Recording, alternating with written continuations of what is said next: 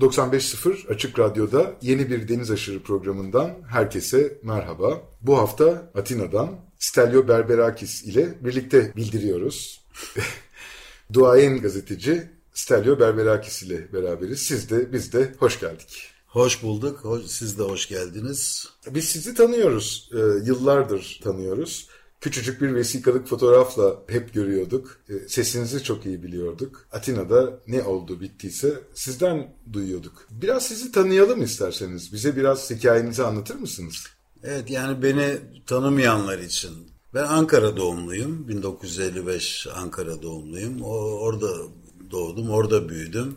Orada yetiştim ilk orta lise. Ondan sonra Atina'ya gelmek zorunda kaldım. Çünkü o, o zamanlar işte 70'li yıllarda bir sol hareketleri vardı. İşte bizde kanımız kaynıyordu o zamanlar. E, abilerimizin peşinden koşa koşa e, gidiyorduk. Fakat işte bu e, hani gayrimüslim oluşumdan da korkan babam e, oğlum dedi bu ülkede hem e, gavur hem komünist olmaz. Sen e, çık git dedi. Çünkü hakikaten işte aranıyorduk, aranıyorduk yani 17-18 yaşlarımıza rağmen. Onun için 19 yaşımda Atina'ya geldim. Fakat burada da e, albaylar cuntası vardı. Albaylar cuntası olduğu için de e, bak oraya gideceksin. Neyse ilk önce Almanya dedik. E, ben istemedim. İngiltere'de bir şey olmadı. Atina'ya bel bağladık. Oraya gidince rahat duracaksın çünkü orada da albaylar cuntası var demişti. Ben tabii gelir gelmez yasa dışı olan Yunan Komünist Partisi'nin gençlik örgütüne girdim.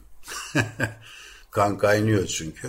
Hemen ardından 74 e, Kıbrıs çıkarması oldu. E, ondan Yunanistan'a demokrasi geldi yani albaylar cuntası çöktü. Ve işte herkes, her şey serbest bırakıldı zaten bütün siyasi partiler, Komünist Partisi dahil çünkü yasa dışıydı. Ben de e, aslında ilk önce e, hani Atina'ya gelmeden önce Ankara'da Orta Doğu Teknik Üniversitesi'nin işletme bölümünü kazanmıştım. Fakat şey olmadı, hiç fırsat olmadı yani gideceği çünkü çok karışıktı 72-73 yıllarındaki olaylardan dolayı. Sağcılar solcuları, solcular sağcıları vuruyordu filan. Kıbrıs olaylarından sonra buraya da demokrasi, burası da demokrasiye kavuşunca Yunanistan daha doğrusu bir rahat nefes alabildik. E, Atina Teknik Üniversitesi'ne e, girdim. Gemi inşaat okudum 5 sene. 5 e, sene çünkü teknik üniversite. E, çünkü buradan direkt e, yüksek mühendis çıkıyorsun. Bitirmeye yakın üniversiteye babam vefat etti. 63 yaşında. Dolayısıyla ben de kendime bir iş bulmak zorunda kaldım. Zaten arada sırada çalışıyordum hani harçlık mahiyetinde. Fakat işte annemi ablamı bakabilmek için kendime daha, daha doğru dürüst bir e, aramaya başlamıştım ki o zaman e, Milliyet Gazetesi'nin e, Atina muhabiri Özgen Acar çok sevdiğim bir abidir. E, o kendisine bir yardımcı arıyordu. Hani hem Türkçe hem Yunanca bilen. Ben onun yanında başladım aslında gazeteciliğe. Ve o kadar çok beğenmiştim ki bu mesleği Özgen Acar e, Atina'dan ayrıldıktan sonra Cumhuriyet Gazetesi'nden bana bir teklif geldi. Çünkü onlar da burada bir muhabir arıyorlarmış o zamanlar. Ee, Hasan Cemal dönemiydi. Ee, genel yayın yönetmeni. İşte yazı işleri Okay Gönensin rahmetli. Ee, orada başladım aslında 1981'di. Yani okulda yeni bitmişti zaten. Ve o gün bugün gazeteciliğe devam ediyoruz. Sırasıyla işte Cumhuriyet Gazetesi'nde 11-12 yıl çalıştıktan ve Cumhuriyet battıktan sonra o dönemlerde 95-96 yılında yani battı derken ekonomik açıdan değil de e, siyaseten batmıştı maalesef.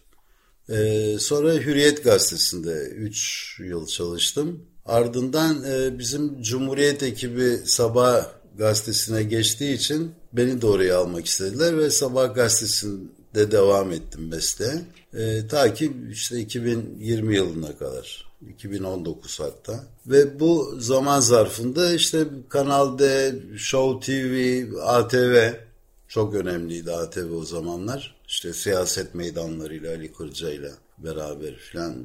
Orada bayağı bir isim yaptık. Sonradan anladım zaten. Son, son olarak da e, yakın bir geçmişe kadar NTV'nin Atina muhabirliğini yapıyordum. Şimdi bağımsız çalışıyorum. Yani işte BBC Türkçe yazıyorum arada sırada. Haftada bir kere de e, T24'e yazarak deşarj oluyorum. Fakat ben e, işte bu birikimlerimi maalesef şu andaki yazılı basında kendimi ifade edemediğim için veya ben öyle gördüğüm için e, işte T24 veya BBC Türkçe gibi e, internet sayfalarında e, kendimi daha rahat hissediyorum. Daha bağımsız hissediyorum. O nedenle de memnunum yani. Böyle devam ediyorum. Bu arada Yunan Devlet Televizyonu'nun e, uluslararası haber e, dairesinden bir danışmanlık teklifi aldım. E, orada da arada sırada danışmanlık yapıyorum. Bu Türk-Yunan ilişkileri ve haberleri üzerine işte yorum, analiz gibilerinden ve böyle devam ediyoruz. 41 yıllık bir gazeteciyle beraberiz. evet, söylemesi ayıptır. ee, müthiş. Yunanistan'a demokrasi geldi dediniz 74'te. Yunanistan demokrasinin e, beşiği olmakla övünen bir memlekettir. Biraz gecikmemiş mi bu demokrasi? E, yani işte albaylar cuntası geldiği zaman demokrasi alçıya alınmıştı deniyordu o zamanlar. Ben de bu tabirleri o zamanlar öğrenmiştim. Yani 1967'de e, albaylar albaylar derken yani generaller değil de yani e, alt takımı ordunun darbe yapmıştı. O zaman kraliyet de vardı Yunanistan'da. İşte kralı yanlarına çekmeye çalıştılar olmadı. Orada da sağ sol o zamanlarda sağ sol hareketleri vardı. Ben tabii o zamanlar Ankara'daydım. Küçüktüm. Sadece işte gazetelerden radyolardan izleyebiliyorduk ne olup ne bittiğini. 67 yılında e, darbe oldu burada. Onun için işte demokrasi alçıya alındı gibi e, ifadeler ortaya çıktı. E, takip işte 1974'te Hatta 1973'te aslında kırılma noktası o zamandır. 1973'te e, Atina Teknik Üniversitesi ve Hukuk Fakültesinde büyük ayaklanmalar oldu. Yani juntaya karşı, yönetime karşı ve işte 17 Kasım 1973'te bir e, askeri yönetim var tabii. Bu e, ayaklanmayı bastırmak için e, tanklarla Atina Teknik Üniversitesi'ne girdiler. Bu bana tabii 72'de Türkiye'de e, Orta Doğu Teknik Üniversitesi'ne tankların girişini hatırlattı. Fakat burada bayağı kanlı oldu yani. Evet. E, bayağı kanlı oldu e, ve o e, 73'te başlayan bu hareket ta 74'e kadar devam ediyordu ki büyük bir ihtimalle buradaki yani Atina'daki ayaklanmaları bastırmak için Atina cuntası, Atina askeri yönetimi bu sefer Kıbrıs'a bir darbe düzenledi. Ve Kıbrıs'a da darbe düzenler düzenlemez Türkiye kendi garantörlük hakkını kullanarak e, adaya müdahale etti. Askeri operasyon düzenledi ve Atina'daki junta çöktü. Çöktü çünkü Türkiye ile savaşma durumu ortaya çıkmıştı. Burada halk ayaklandı.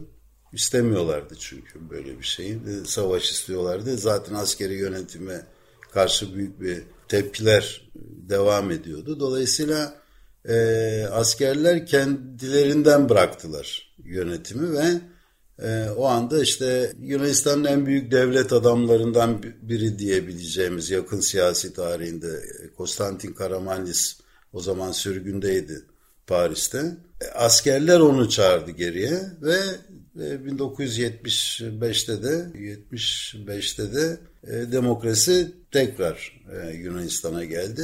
Askerler, albaylar daha doğrusu bir yıl süren aşağı yukarı bir yargıdan geçtiler ve hepsi yani yanlış hatırlamıyorsam ya 17 ya 18 askerdi. işte albay, yarbay her neyse. Ee, onlar e, ilk önce idama mahkum edildiler. Çünkü ölüm cezası hala vardı Yunanistan'da. Avrupa Birliği'ne de girmemişti zaten. Fakat işte bu seçimlerden sonra iktidara gelen Konstantin Karamanlis hükümeti kendisi de muhafazakardı zaten ama yani çok Avrupa'yı bir siyasi siyaset adamıydı. Bu ölüm cezasını müebbete çevirdi ve o askerler, darbeciler daha doğrusu 95, 96, 100 yaşlarına kadar teker teker hapislerde hapiste öldüler, vefat ettiler. Pişmanlık yasası çıkarılmıştı kendileri için. Yani bir de yaşları ilerledikçe diye ya bunları artık çıkaralım. Yani 80-90 yaşına gelmiş ve kabul etmediler. Bu da ilginçtir. Yani e, hapishanelerde ölmeyi tercih ettiler. Ee, yani böyle bir özetlemek gerekiyorsa böyle bir geçmişi var yakın tarihinde evet. Yunanistan. 17 Kasım'da Selanik'teydik biz ve Selanik Teknik Üniversitesi'nin önünde çok ciddi olaylar oldu bu senede. Yolları kapattılar. Kaldığımız yer ona yakın bir yerdi. Ee, oradan geçemedik. Başka bir yolu kullanarak gittik. Her sene. Her yıl e, hala da sürüyor. Hala sürüyor. sürüyor. Hala da hala da Atina'da özellikle en büyük şey ve bütün Yunanistan'da oluyor aslında 17 Kasım e, günü ve Amerikan Büyükelçiliği'nin önüne kadar yürüyüş düzenlenir. Çünkü e, Junta'nın arkasında Amerika Birleşik Devletleri olmasa bile Amerika Birleşik Devletleri'nin desteği vardı Junta'ya karşı. Yani askerleri şey yapan çünkü tabii o zamanın şartlarına göre bakmak lazım. İşte komünizm, e, ondan sonra şey tehlikesi, işte solcuların e, ayaklanması Amerika'yı da ürk, ürkütüyordu. Yani NATO'nun ülkesi birdenbire ondan sonra işte solcu damarların kabardığı bir zamanda işte yani Junta'nın yönetime gelmesi askerlerin kendilerinin de işine yaradığından e, albaylar Juntasına e, masa altından bile olsa destek veriyorlardı. Ta ki Bill Clinton e, 1999'du e, hatırladığım kadarıyla Atina ziyaretinde o zamanki Amerika Birleşik Devletleri Başkanı Bill Clinton Nın Atina ziyareti süresinde özür dilemesine kadar. Yani Amerika Birleşik Devletleri'nin gerçekten albaylar cuntasına destek verdiğini kabul etti. Amerika Birleşik Devletleri'nin adına özür diledi. Buna rağmen her yıl yine de 17 Kasım günü Amerika Birleşik Devletleri elçiliğinin önüne gidip gösteri yaparlar ve tabii bu gösterileri yani bu yürüyüş sırasındaki bu aslında şeydir barışçıl bir yürüyüştür. Yani solcuların tabii genellikle işte Yunan Komünist Partisi, Sosyalist Partileri son zamanlarda sağcılar da katılıyordu aslında. Fakat bu her zaman olduğu gibi Atina'da bu yürüyüşün arasına sızan bir de anarşist gruplar var. Yani kendilerini anarşist olarak tanıtan e, gruplar var. Onlar polisle çatışır. Polis onları değil de e, e, o gruplar polisi tahrik eder. Yani aradaki fark o aslında. E, bunlar polise saldırınca e, polis de kendilerine saldırıyor tabii ve ana baba günü oluyor yani, yani her yıl. Şimdi son zamanlarda pek yok hala var fakat yani eskiden e, eskiden derken yani yakın bir geçmişe kadar 5-6 yıl öncesine kadar e, yani bütün Atina'nın mağazalarını yakıyorlardı, yıkıyorlardı. Tutuklanmalar oluyordu ama serbest bırakılıyorlardı. Çünkü basın her zaman gençlerin yanında. E, hala da öyledir. İşte hani polise karşıdır basın genel olarak. E, fakat şiddet olayları olunca tabii yani işte tutuklanmaların e, niçin bunların hemen serbest bırakıldığına dair de tepkiler de olduğundan da öyle karmaşık bir durum var aslında. Fakat e, yani 18-19 Kasım'da her şey süt liman olur ta ki bir dahaki seneye kadar. Evet, o da çok enteresan. evet. evet. O da çok enteresan. Öyle öyle. Yılda bir kabaran bir... E, gelenek oldu yani. Gelenek gibi. Evet. Gelenek. Bir nevi festival gibi. Evet. Bir döneminizde de İstanbul'da kalıyorsunuz. Aslında tekrar sizin hikayenize de biraz geri dönecek olursak e, Ankara'dan e, İstanbul'a geliyorsunuz. İstanbul'da Yeniköylüsünüz diye biliyorum. E, şimdi şöyle ben şey kısaca şöyle anlatayım. E, tamam ben Ankara'da doğdum, Ankara'da büyüdüm dediğim gibi. Fakat bizim kütük İstanbul. Yani e, rahmetli babam e, işte 1950'li yıllarda kendisi marangozdu ve dekoratördü. O zaman Ankara e, başkent olarak yeni yeni modernleşiyordu ve, ve fazla usta yoktu o zamanlar Ankara'da. İşte babam gibi e, sanatkarlar Ankara'ya gidip çalışmalar yapıyorlardı. Mesela dedem e, Gençlik Parkı'nın demirciydi dedem Kadıköylü. E, Gençlik Parkı'nın demirlerini yapmıştı mesela. Gençlik Parkı'nı o zamanlar çevreleyen E, demir parmaklıklar vardı. Babam mesela e, Ankara'daki ilk e, Çalışma Bakanlığı'nı üstlenmişti tahta işlerini. Fakat e, Ankara'ya gidip gelmekten e, bıkıp usandığı için annemi alıp Ankara'ya yerleştiler. Ya hanım dedi gel şurada 2-3 sene Ankara'ya gidelim. Gidip gelmekten zaten o zamanlar uçak falan değil de otobüslerle gidilip geliyor. Ben ben bile yetiştim yani o uzun burunlu e, otobüsleri 8-9 saat hatta 12 saatte gidiliyordu o zaman Ankara ile İstanbul arasındaki mesafe kat ediliyordu. Her neyse uzun lafın kısası ben e, işte o dönemde e, Ankara'da doğdum. Şimdi evet Ankara'da doğdum fakat Ankara'da Rum okulu yok. İşte biz de Rum olduğumuzdan beni işte 5-6 yaşıma e, gelince Yeniköy'e annemin büyüdü doğduğu değil de büyüdü Yeniköy'e gönderdiler. Orada Yeniköy İlkokulu'nda, Rum okulunda okumaya başladım. İlkokul 1-2 derken o zaman dedem vefat etti. Ee, anneannemin de gözü görmediği için anneannemle beraber beni Ankara'ya tekrar aldılar. Yani böyle pimpon topu gibi olmuştum. Ee, Ankara'da tabii ki Türk okuluna giderek devam ettim eğitimime. Fakat şöyle bir durum vardı. Ee, kış aylarında Ankara'da yaşıyordum. Ee, yaz aylarında da e, babaannemin bu sefer Kadıköy'deki, Moda'daki evine gidiyorduk. Gidiyordum veya gönderiyorlardı. E, dolayısıyla şunu şöyle özetleyebilirim. Yani ben e, gençlik yıllarımda doğduğumdan e, doğduktan işte 20 yaşıma kadar kışları Ankara'da, yazları da İstanbul'da geçirerek büyüdüm. Onun için kendimi şanslı hissediyorum. Yani hem Ankaralı hem İstanbullu olmaktan dolayı.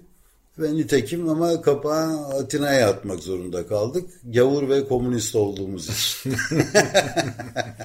Müthiş ya. Evet. Yani burada baya böyle bir şöyle oldu. Yani e, Yunan toplumunu daha açık hissettim. Yani tamam Ankara'da İstanbul'da büyüdük orada da çevremiz vardı arkadaş çok yakın arkadaşlıklarım hala da devam eden kan kardeşlerim bile vardır yani hem Ankara'da hem İstanbul'da. Buna rağmen Atina'da toplumun daha açık olduğunu, askeri yönetime rağmen bile e, daha açık olduğunu e, hissettim ve hoşuma gitmeye başladı. E, ve fazla bir sıkıntı çekmedim. Ta ki işte gazeteciliğe başladıktan sonra mesela İstanbullu bir Rum'un Türk basınına çalışması hem Türkiye'de olmasa kadar e, Yunanistan'da biraz garipsendi aslında. Çünkü Türk-Yunan ilişkilerinde çok inişli çıkışlı dönemler yaşanıyordu, yaşanıyor da hala. Dolayısıyla orada biraz e, bir sıkıntı yaşadım. Yani hem e, buradakilerden hem Türkiye'de de bazı böyle bana Hasan Cemal'in anlattığı kadarıyla hoşa gitmeyen bir takım haberlerden dolayı çünkü yani tarafsız olunca dengeyi tutturmak lazım. E, Cumhuriyet Gazetesi de öyle bir gazeteydi. Yani e, Yunan tarafının şeyleri, e, olumsuz tavırlarını yazarken Türk tarafının da olumsuz taraflarını yazan bir gazeteydi en azından Cumhuriyet Gazetesi ve e, şeyi e, takdiri okurlara bırakılırdı.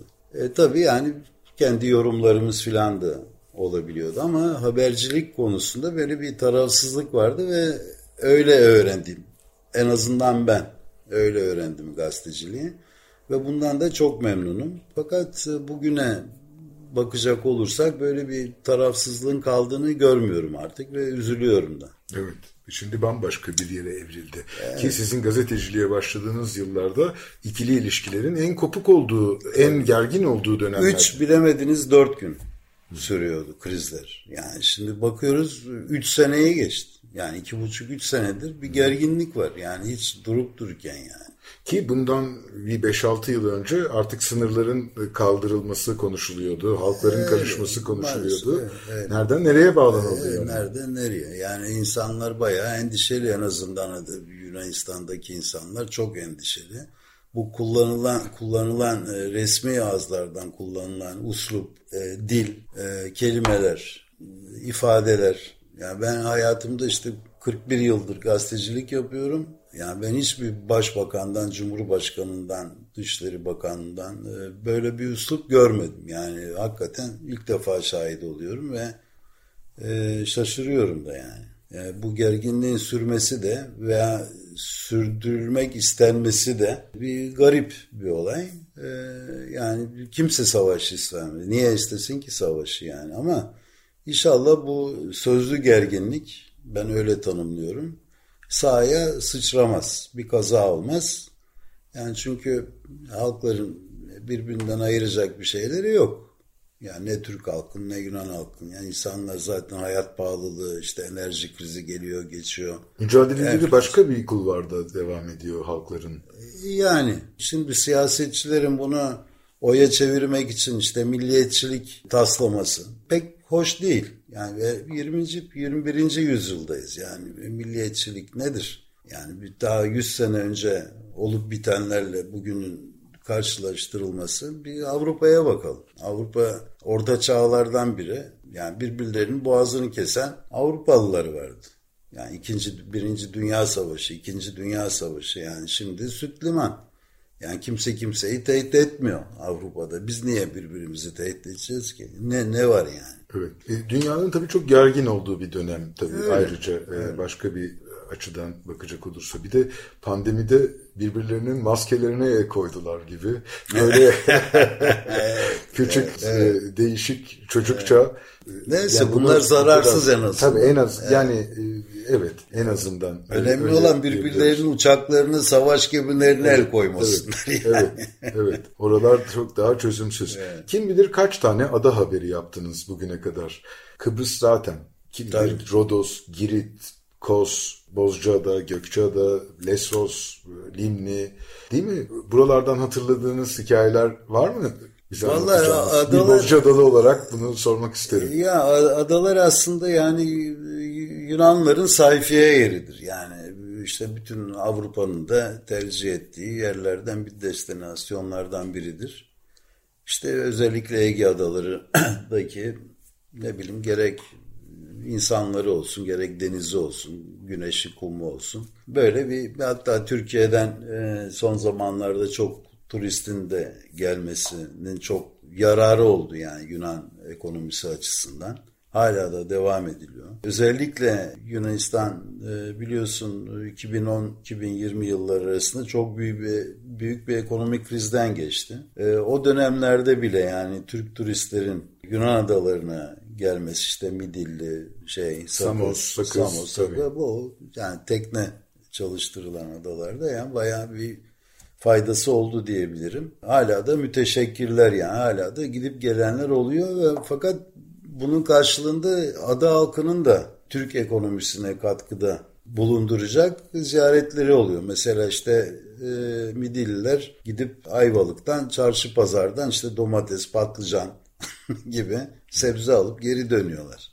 Böyle bir alışveriş var. E, fakat bu, bu yine siyasete maalesef dökülüyor. İşte Yunan adalarının silahlanması konuları ortaya atılıyor. Yok efendim işte Türkiye'yi tehdit oluşturan e, haberler çıkıyor. E, yok adaları al, tekrar alırız diyor. İşte Lozan tekrar gözden geçirilmeli mi, göçür, geçirilmemeli gibi haberler maalesef hem Yunan tarafında hem Yunan Türk tarafında bayağı şişiriliyor benim görüşüm kadarıyla.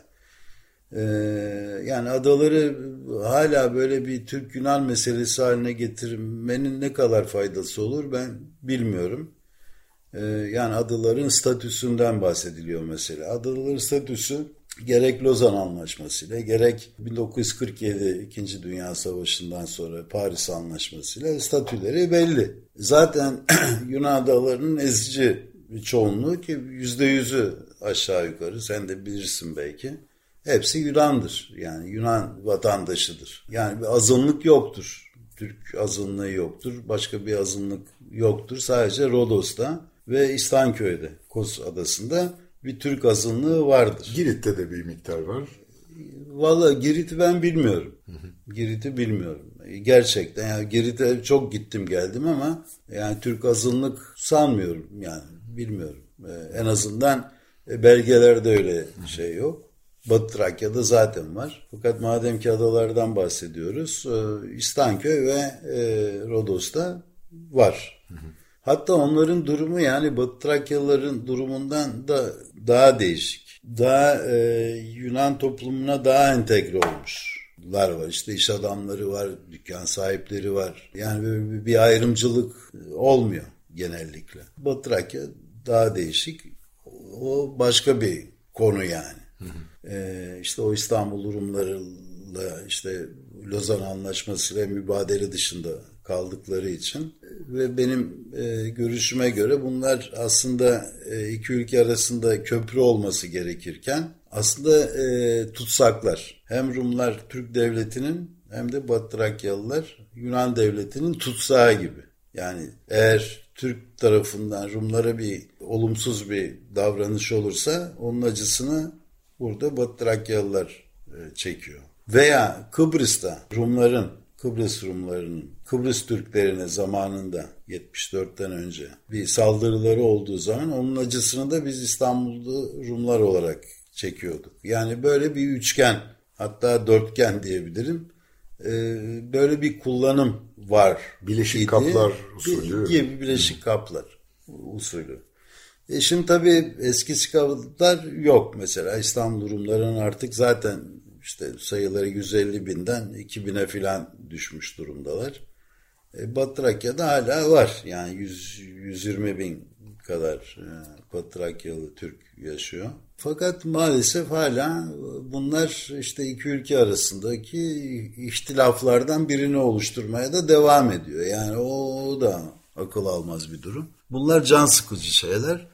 Adalara dönecek olursak çok merak edilen bir konu var. Ben merak etmiyorum aslında. İşte adalar e, niye silahlanıyor? Yani Türk basınında son bir yıldır işte adalar silahlanıyor, burnumuzun dibine kadar geldiler gibi ifadeler var. Ya adalar ta şimdi silahlanmıyor ki. Ta 1960'lı yıllardan beri yani bir de kabul de ediyorlar. O Birleşmiş Milletler'in Birleşmiş Milletler daha doğrusu 51. maddesinin e, meşru müdafaa hakkımız olarak Yunanlar. Biz bu adaları Türkiye'den gelecek olası bir saldırıya karşı silahlandırdık diyorlar. Yani Türkiye'ye saldırmak için değil bir de nasıl saldıracak? Tanklarla, tüf tüfeklerle mi saldıracak? Şimdi bu tabii e, siyasi bir malzeme oluşturuyor ve işin üzücü tarafı Türk kamuoyu bu ifadelerin sonucunda adaların sanki şimdi silahlandığını ve Türkiye'ye yönelik silahlandırdığını neredeyse kani olmuş durumdalar. Bu, bu kötü bir şey. Bu kötü bir gelişme. Yani bu Türk-Yunan ilişkilerini zehirleyen e, şeylerden biri, unsurlardan biri olarak görüyorum ben. Yunan tarafına bakacak olursan işte demin de söylediğim gibi biz Türkiye'ye saldırmak için değil, Türkiye'den kendimizi korumak için silahlanıyoruz. İşte gelin buyurun silahlarımıza bakın yani saldırı niteliğinde mi değil mi diye de açıklamaları oluyor. Ben de biliyorum. Yani ben de işte senin de dediğin gibi Dilli'ye de gittik, e, Sakız'a da gittik, e, Samos'a da gittik. Ya bütün adaları gezdim yani. E, öyle yani Türkiye'ye karşına bilim bilmiyorum ben ilk defa duyduğum şeyler bunlar. Evet işte adaların üzerinden geçen 10 millik hava sahasıyla e, karasularının 6 mil olması paradoks bir şey. Bunu yani Yunan akademisyenler bile kabul ediyor. Fakat böyle. Şimdi bana kalacak olursa daha doğrusu benim anlayamadığım bir şey var. Yani bu yıllarca gazetecilik yapmama rağmen Türk-Yunan ilişkileriyle ilgili olarak niye bu iki ülke oturup kendi deniz yetki alanlarının sınırlarını belirlemiyorlar? Niye, niçin? Hani ondan sonra masada görüşe yani bu şey yapamadıkları, anlaşamadıkları konuları niçin uluslararası Adalet Divanı'na götürmüyorlar? Yani işte Adalet Divanı ne derse ona da uysunlar. Yani bu kadar basit aslında bu kadar basit. Gerçek anlamda istenmiyor yani aslında bu. Bence de istenmiyor. Çünkü niye biliyor musun e, Deniz? Bana kalırsa yani. Çünkü e, mesela Yunanistan eğer e, mahkemenin vereceği karar kendi bugüne kadar Yunan devletinin kendi kamuoyuna inandırmış olduğu çizginin gerisine düşecek olursa bunu nasıl kabul ettirecek kamuoyuna? Hangi hükümet nasıl kabul ettirecek? Aynı şey Türkiye, Türkiye için, için geçerli. Evet. Ee, işte 12 mil hakkımız var diyor mesela değil mi Yunan hükümetleri? Eğer mahkeme kararı kardeşim senin 12 mil değil de 9 mil hakkın var derse bunu nasıl kabul ettirecek hükümet Yunan kamuoyuna? O yani yine de işin ucunda e, her bir hükümetin siyasi kariyeri yatıyor. İşte ya beni düşürürlerse ya işte vatanımı sattık e, şey vatanımızı sattılar diye bir suçlama gelirse biz ne yaparız? Ama işte her şeyin bir riski var aslında. Yani bir rahatlamak istiyorsak Türk-Yunan ilişkileri konusunda her iki tarafında ödün vermeye hazır olması lazım. Yoksa işte bizim 12 mil hakkımız var ondan sonra hiçbir şeyi tanımıyoruz. İşte hava sahamız 10 mildir ama öyle devam edecek diye bir tutum izlersen e, olmuyor. E, demek ki iki tarafta mesela gidiyor Yunanistan Kıbrıs'ta e, Mısır'la, İsrail'le e, deniz yetki anlaşmaları imzalarken Türkiye gidiyor ta Libya ile kendi deniz yetki alanların şeyini imzalıyor. Anlaşması imzalıyor. Halbuki yan yana iki tane ülke kendi aralarındaki deniz yetki alanlarını e, belirlemeleri yerine, belirlemeseler bile mahkemeye götürmeleri yerine oturup hırlaşıyorlar hala. Yani bunun arkasında da siyasi çıkarlar var diye o aklına geliyor insan. Onun için bu da üzücü bir durum. Evet. Ee, bir yandan da siz anlatırken şunu da düşündüm. Yani çok yoğun mülteci krizi yaşandığı dönemde aslında sınırlarını Frontex'in koruduğunu gördük. Ee, evet. Yunan sahil güvenlik teknelerinin yetersiz olduğunu da gördük. Yani aslında evet. e, o çok büyük askeri bahsedilen çok büyük askeri gücün bu bölgede de bulunmadığının en önemli kanıtlarından birisidir belki de bu. Çünkü e, tekneyle de giderken bir Belçika teknesi sizi kontrol eder yolda ya da bir İngiliz teknesi, Belçika, bir Alman Roma, teknesi. Roman, Bulgar Tabii. e, var Frontex işte yani. bu ya Avrupa Birliği'nin almış olduğu bir karar bu. Hı. İşte yani Avrupa Birliği'nin sınırlarının korunması amacıyla geliştirilen bir hı kuvvet Frontex. Yani polis aslında bunlar. Hı hı. Yani asker değil de polis. Avrupa Birliği'nin polisi olarak e, adlandırılıyor sınır e, korumasıyla ilgili görevleri var. Şeyler olmuyor mu? Cinayetler olmuyor mu? Tırnak içinde söylüyorum. Oluyor. Yani her iki taraftan da oluyor ama. Onu da kabul etmek lazım. İşte göçmenler Ege'yi geçerken e, karşılaştıkları muameleler. Yani Türk tarafı sürekli işte Yunan tarafının e, botların şişlendiğinden bahsediyor. İnsanları mesela kelepçeleyerek denize attıkları gibi iddialar var. Yani Bilmiyorum ne kadar doğru ne kadar yanlış ama yani bilmiyorum. Buradaki sol çevreler e, Yunan hükümetini çok eleştiriyorlar mesela. Yani işte göçmenleri niye bu şekilde geri itiyorsunuz diyorlar. Yoksa niye boğuyorsunuz diye değil de. Çünkü o boğma kasten kelepçeleyip denize atılma hikayesine kimse inanmıyor burada tabii. Ama geri itmelere inanıyorlar. Bot batırmaya. E, bo, bot bot batı, batırmaya bile pek inanan yok. Var da o kadar yok. Çok yoğun olduğu dönemde e, Midilli'de böyle olayları dinlemiştik oradaki insanlar. Var var olmaz olur mu? Şimdi orada bir sürü şeyler var. Çıkar meseleleri var. Yani bu, bu, bu işlerden çok para kazananlar var. E, dikkat ederseniz o botları şişleyen veya işte geri itmeleri gösteren e, görüntülerde ne şeyleri vardır, e, rütbeleri vardır ve hepsi maskelidir. Yani bu, demek ki bu devlet unsurları değil imajını bırakıyorlar. Mutlaka vardır. Mutlaka Sadece vardır. Yunanistan'da da yok. Yani İtalya'da da biliyoruz. Ya var canım. Neler yani, gördük İspanya'da kimse da. Kimse istemiyor zaten göçmen. Yani Türkiye çok mu istiyor? Yok. Türkiye çok mu istiyor? E, Yunanlar da Türkiye işte siz mahsustan salıyorsunuz diyor Ege. Siz e, şey sorumlusunuz diyor. E, koruyun diyor sınırlarınızı.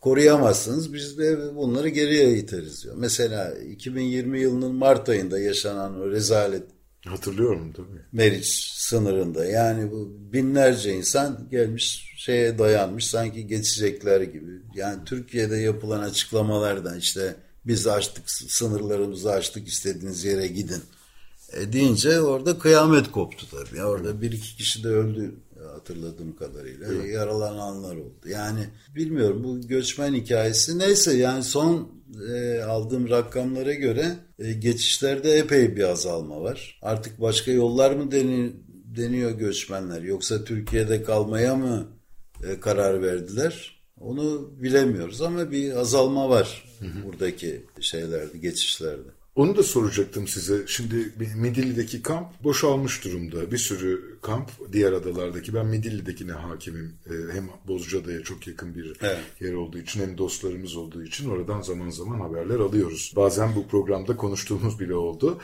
Sakız ve Samos'takiler de azaldı. Bunlar Yunanistan'da da kalmadılar. Atina'da da büyük bir kamp vardı Şimdi galiba. Çok şey bugün da açıklandı zaten e, bu göçmenlerden sorumlu bakanlık tarafından e, şey yani Yunanistan'daki 120 göçmen kampından 34'ü kalmış sadece. Yani bu demek oluyor ki ya işte belgelerini alıp belgeleri alıp sağa sola gittiler ya da geçici olarak ya Yunanistan'ın bir yerlerinde ama resmi olarak oturma belgeleriyle ya da işte Almanya, Avusturya e, böyle bir anlaşmaları da var çünkü Avrupa Birliği içerisinde kaç hangi ülkenin kaç göçmen alabileceği şeklinde böyle resmi şeyler var. E, yani uçak seferleri ona göre düzenleniyor. E, mesela İspanya ben bugün 50 göçmen alacağım diyor. Almanya işte bize de 100 tane gönderin diyor. Öyle dağılıyorlar. Ama bunlar hepsi kayıtlı tabii. Kayıtsızlar yok mu? Var. Türkiye'de olduğu gibi burada da var. Almanya'da olduğu gibi Fransa'da da var. Yani bunların önüne geçilmesi biraz zor. Yani bayağı insanlık dramı yaşayanlar e, oluyor. Evet bir dostum söylemişti Akdeniz en büyük Müslüman mezarlığıdır diye. Ee, tabii, tabii, tabii. Bu yollarda telef olan insanlar için. Tabii tabii. tabii. Maalesef. Ma- maalesef. Maalesef. Ya ve, ve işin kötü tarafı bu işten çok para kazananlar var. Yani bu kanlı para yani baya. Gerek o mültecileri Ege Denizi'ne salanlar, gerek buradan karşılayanlar. Çünkü yani Türk-Yunan ilişkileri derken böyle işbirlikleri de oluyor. E, mafyalar tarafından. Hı hı. İşte hani sen bana 10 tane gönder, ben sana buradan parasını gönderirim gibilerinden böyle şeyler oluyor. İşbirlikleri oluyor. E, bu, yani bunları da dur diyen oluyor mu olmuyor mu bilmiyorum. Neyse yakalandıkları zaman zaten epey bir hapis cezası yiyorlar onu görüyoruz. Yani bu buradaki Yunan hapishanelerinde bir sürü Türk kaçakçı var yani. Değil mi? İnsan var, tabii. Türkiye'de evet. de öyle. Öyle öyle. Ne kadar kalıyorlar bilmiyoruz tabii, tabii ama. Ama işte aradan sızanlar başkalarına para kazandırıyor yani. Klasik bir illegalite hikayesi. Evet. evet. İnsanlık işte. İnsanlık, insanlık. evet. 1950'li yıllarda galiba Alman Başbakanı Türkiye'den işçiler geliyor Almanya'ya. Diyor biz işimizi yapmak için işçileri getirdik. Bir dişlinin çarkı olsunlar diye getirdik. Evet. Hepsi insan çıktılar diyor. Evet, bu onun gibi Öyle. bir evet. hikaye. Gerçekten tabii insan her insan kendi hikayesini yaratıyor. Kendi hikayesi oluyor ve bir yörüngesi var, bir dünyası var. Vallahi o göçmen konusu biraz karışık. E, Daha da karışık evet. Evet programın son bölümüne geliyoruz. Bir, bir sürü müzikler seçtik ama hiçbirini çalamayacağız. Ben de e, açıkçası e, sohbet etmeyi tercih ederim. e, az kaldı. Yani Sizi de insanlar sıkılmasın yalnız şey bizi dinleyenler. e, umarım sıkılmıyorlardır. Güzel bir yazınız vardı. Son dönemde T24'te yazdığınız yazılardan bir tanesini konuşmak istedim. E, aslında e, bütün bu anlattığımız gerginlikler, ülkelerin anlaşmazlıkları, aslında gerçek anlamda anlaşmak istememelerinin de üstüne çıkan e, nefis bir ifadede bulunmuştunuz. Açık Radyo üzerinden de bir hikaye anlatmıştınız üstelik e, bunu. Ha, evet. E, onu e, Açık Radyo dinleyicileriyle paylaşırsak evet, belki evet. sıkılmaz insanlar. Ya, doğru.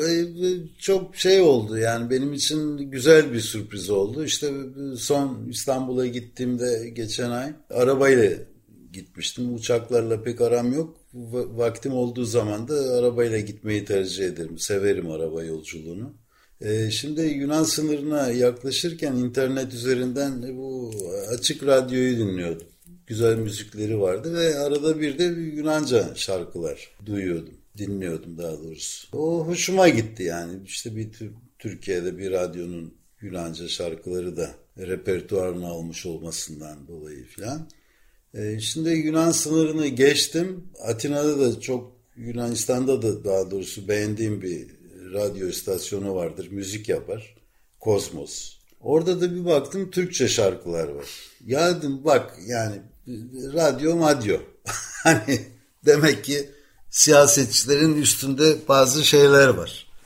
Bazı güçler daha varmış işte dördüncü iktidar, dördüncü dediğimiz güç iktidarın. Ve bayağı hoşuma gitti ve aklıma şey geldi Deniz. Yani bizim çocukluk dönemlerim işte Kıbrıs, Mıbrıs, Türk-Yunan ilişkileri karmaşıkken ya yolda Rumca konuşamıyordu mesela anneannemler, babaannemler. Yani ben babamla Rumca konuşamıyordum. Çünkü biri çıkar işte vatandaş Türkçe konuş şeylerinden geçtik yani. Tabii, kampanyalar, yani, kampanyalar vardı ve omuz atanlar vardı yani yollarda ve böyle bir dönemden geç, geçtik. Buna rağmen o gerginlikler o kadar sürmüyordu bugünkü kadar. Fakat orada bir baskıyı hissediyorduk yani o benim çocukluk dönemlerimde Kıbrıs'tan dolayı. Şimdi günümüze geldiğimizde tamam hani iki tarafta birbirine sataşıyor, atışıyor işte yok bir ansızın bir gece gelebilirim diyor. Yok biz işte Boğaz'daki köprülerinizi bombalarız diyor başka bir emekli asker. Fakat bu, bu karmaşa içinde gerek açık radyo olsun gerek Kozmos gibi radyo istasyonları olsun yani şey yapmaları yani birbirlerinin müziklerini kendi kamuoylarına, dinleyicilerine e, anlatması kadar e, doğal bir şey yok. Bir örnek daha vereyim. Onu da yazdım e, T24'de. Ya aynı yazının içindeydi ya da başka bir yazının dışında hatırlayamıyorum. 10 Kasım günü buradaki Türk Büyükelçiliğine gittik. İşte Atay'ı anmak için. Her yıl düzenleniyor zaten. Orada ben bir, bir grup çocuklarla tanıştım Galatasaray Üniversitesi'nden. Ne yapmaya geldiniz diye sorduğumda verdikleri cevap karşısında hem şaşırdım hem çok sevindim. Bir program, bir projeleri var bunların. Yunan Üniversitesi'yle, deki yaşıtlarıyla, öğrencileriyle değiş dokuş yapma. Bunu Almanlarla Fransızlar yaparlardı. Amerikalılarla Sovyet Rusya yapardı. Mesela Türk öğrenciler Yunan tezlerini alacak, okuyacak, anlayacak. Yunan öğrencileri de Türk tezlerini alacak, okuyacak, anlayacak ve bir araya geldiklerinde Türk öğrencileri Yunan tezlerini, Yunan öğrencileri de Türk tezlerini savunacak. Bu muazzam bir proje aslında. Yani hem birbirlerinin problemlerini anlamak için, endişelerini anlamak için bir yere not edecekler veya işte ülkelerine gittiği zaman yapacakları işte hazırlayacakları tezler de bunları ekleyeceklerdir. Yani böyle bir kuşak var. Her şeye rağmen, siyasetçilerin diline, uslubuna rağmen, Türk-Yunan ilişkilerinin işte gece gündüz Türk-Yunan e, haberlerini dinleye dinleye gına geldi zaten. İşte yok Türkiye bize saldıracak, yok Yunanistan bize saldırmaya hazırlanıyor. Farklı bir haber de yok yani. Yok, yok. İşte işin kötü tarafı Deniz. E, onu da söylemek istiyorum. Şey yap, e, vaktini fazla almak istemiyorum.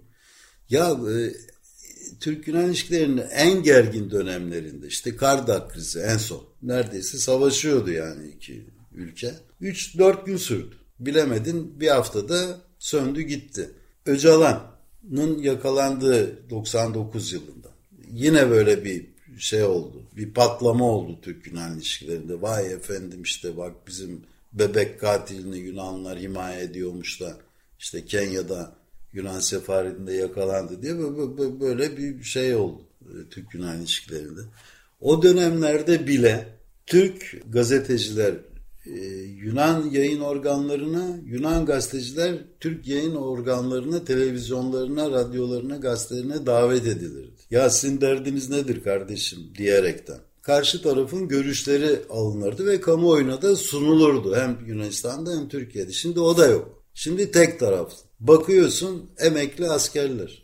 Şimdi akademisyen olmuşlar. Nasıl oldularsa bilemiyorum. Şimdi on, onların görüşlerine bakacak olursak, dinleyecek olursak işte televizyonlarda görüyoruz hem buradakilerin hem oradakilerin. Ya bu insanlar zaten bunları okuyarak büyümüşler, e, kendilerini eğitmişler. Yani bundan başka söyleyecek lafları yok zaten emekli askerlerin. İşte savaş olursa nasıl olur? Tamam onların kendi ilgi alanı tabii. Ama iş siyasete dökülünce işte adalar işte aslında adaları bunlara bir şey hesabını sormak lazım. İşte gideriz alırız bir adayı şeklinde veya buradakilerin Yunan emeklilerin işte olmazsa biz de oradan saldırırız gibi senaryoları e, kendi kamuoylarına anlatmasının büyük bir tehlikesi var. Çünkü hani sokaktaki vatandaş her şeyi bilecek hali yok. Hangi adanın hangi statüde bulunduğunu e, veya işte e, Türkiye'nin planlarıyla ilgili adamlar Türkiye'de Yunanistan'da da insanlar işte hayat pahalılığından ne bileyim e, geçim derdindeler. Yoksa birbirlerinin tezlerini iliğine kadar bilecek halleri yok ama bu insanların televizyonların ra çıkıp bu gibi kelamlar etmeleri insanları şey yapıyor, tedirgin ediyor, endişelendiriyor. Özellikle Yunanistan'da çünkü yani Türkiye ile kısa kıyaslanacak bir gücü yok Yunanistan. Zaten 10 milyonluk bir ülke. E Türkiye gibi 85 milyonluk bir ülke var karşılarında. İşte silahlanmalara yol açan bir durum var. Hem ekonomilerini olumsuz etkiliyor hem de ya biz niye e, silahlanıyoruz? Kardeşim yani savaşacak mıyız soru işaretleri doluyor. Ve basın maalesef çok kötü bir rol oynuyor. Yani itfaiyecilik yapacağına yangına körükle gidiyor. Benim de şikayetim bu. Evet. Bu kadar iletişim araçlarının arttığı bir ortamda bu iletişimsizlik katlanılamaz halde yani. Gerçekten çok doğru bir laf ettin. Yani çok çok kötü. Çok evet. Kötü. Ee, bunun saçma olduğu da ortaya çıkacaktır diye düşünüyorum bir yandan. İnşallah. İnşallah. Yani bilmiyorum. Şimdi bak e, Türkiye'de Yunanistan'da da aynı dönemlerde seçimler var. İşte Yunanistan Haziran'da diyor. Türkiye işte Haziran olmasa Mayıs'ta diyor. Yani her ne nereden bakarsak bakalım 2023'te bir değişiklikler olacak veya olmayacak. Fakat o zamana kadar bu tansiyonun düşeceğini ben sanmıyorum. Ama dediğim gibi inşallah sözde kalır. Yani inşallah kontrol altındadır. Yani kontrol kaçar mı? Kaçar kaçar. Hiç belli değil yani. Öyle bir riski al, alıyorlar mı? Alıyorlar hükümetler. Fakat seçimlerden sonra siyasi tablo her iki ülkede de ne olursa olsun, kim olursa olsun bu tansiyonun düşeceğine inanıyorum. Yani bu çünkü bu böyle Sürdürüyor. devam edemez. Ya patlayacak, hakikaten patlayacak. Hakikaten patlayacak bir felaket olacak yani. Ya da sönecek bu balon e, balon. Ben öyle görüyorum. Balon. Yani işte seçimlere yaklaşırken aman milliyetçi oyları konsolide edeyim. Yani şey toparlayayım. E, benim yanımda olsunlar diye ama de, de, söylediğim gibi insanların asıl derdi milliyetçilik falan değil. Ne burada ne orada. Yani çünkü ben Türkiye'ye de gidip geliyorum. iki ayda bir olmasa bile. Üç ayda bir gidip geliyorum ve kalıyorum da yani. İnsan orada arkadaşlarım var. İşte esnafla konuşuyorum. Burada keza öyle. İnsanların derdi gerçekten öyleydi ve bir korkuları var şimdi bu yayın organlarının sayesinde. Yani siyasetçileri e, bir tarafa bırakalım ama yani yayın organlarının bu şeyleri özellikle televizyonların propagandaya alet edilmeleri yani korkunç bir şey. Ve onun için e, bağımsız gazeteci olmayı tercih ediyorum. Yine konuşmamızın başına geldik. Evet, evet programın da sonuna geldik artık. E, son olarak size şunu sormak istiyorum. Yakın gelecekte bizi neler bekliyor? Yakın gelecekte bizi seçimler bekliyor bir. Seçimlerden sonra ne bekliyor? Onu herhalde 2023'te göreceğiz. Allah bilir. Allah bilir fakat e, şu var yani bu Türk insanının da biraz şeyini kazısan, Yunan insanının da e, derisini kazısan altından yine bir, bir barış ve dostluk çıkıyor. Yani kimse kimse savaş, mavaş, kin, nefret yani bunlar artık yani 20. yüzyılda kalan şeyler. Bilmiyorum yani modern insanların e, bunlardan kendilerini arındırmaları lazım. Veya arındırıyorlar da işte başkaları maalesef e, bunu körüklüyor kendi çıkarları için. Bu da kötü bir şey. E, umarım yani işte seçimlerden sonra bu ilişkiler yatışır. Yine süt liman olur. İşte gidiş gelişler zaten var. Onu da kabul etmek lazım. Her şeye rağmen. İnsanlar gidiyor geliyor, iş kuruyorlar, işbirliği, ticari işbirlikleri var. Gemiler gidip geliyor. İşte bak e, Selanik İzmir feribot hattı açıldı mesela. Yani o şimdi trenlerin İstanbul Selanik tren hattının da açılması söz konusu diyorlar.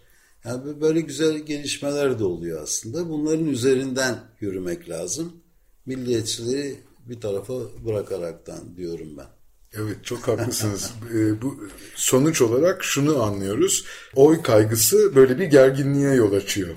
E, oy kaygısının ortamdan kalktığı dönemde de büyük bir rahatlama ve gerçek duyguların ortaya çıkışını evet. e, görüyoruz. Gerçekten halkların çok da umurunda değil bu durumlar. Çok teşekkür ederim. Ben teşekkür ederim. Zahmet ettiniz buraya kadar geldiniz. İstanbul'da da görüşmek üzere. Bu hafta program konuğumuz Stelio Berberakis idi. Atina'dan birlikte bildirmekten gurur duyuyorum. Önümüzdeki hafta salı günü saat 11'de yeni bir Deniz Aşırı programında buluşuncaya dek hoşçakalın. Hoşçakalın.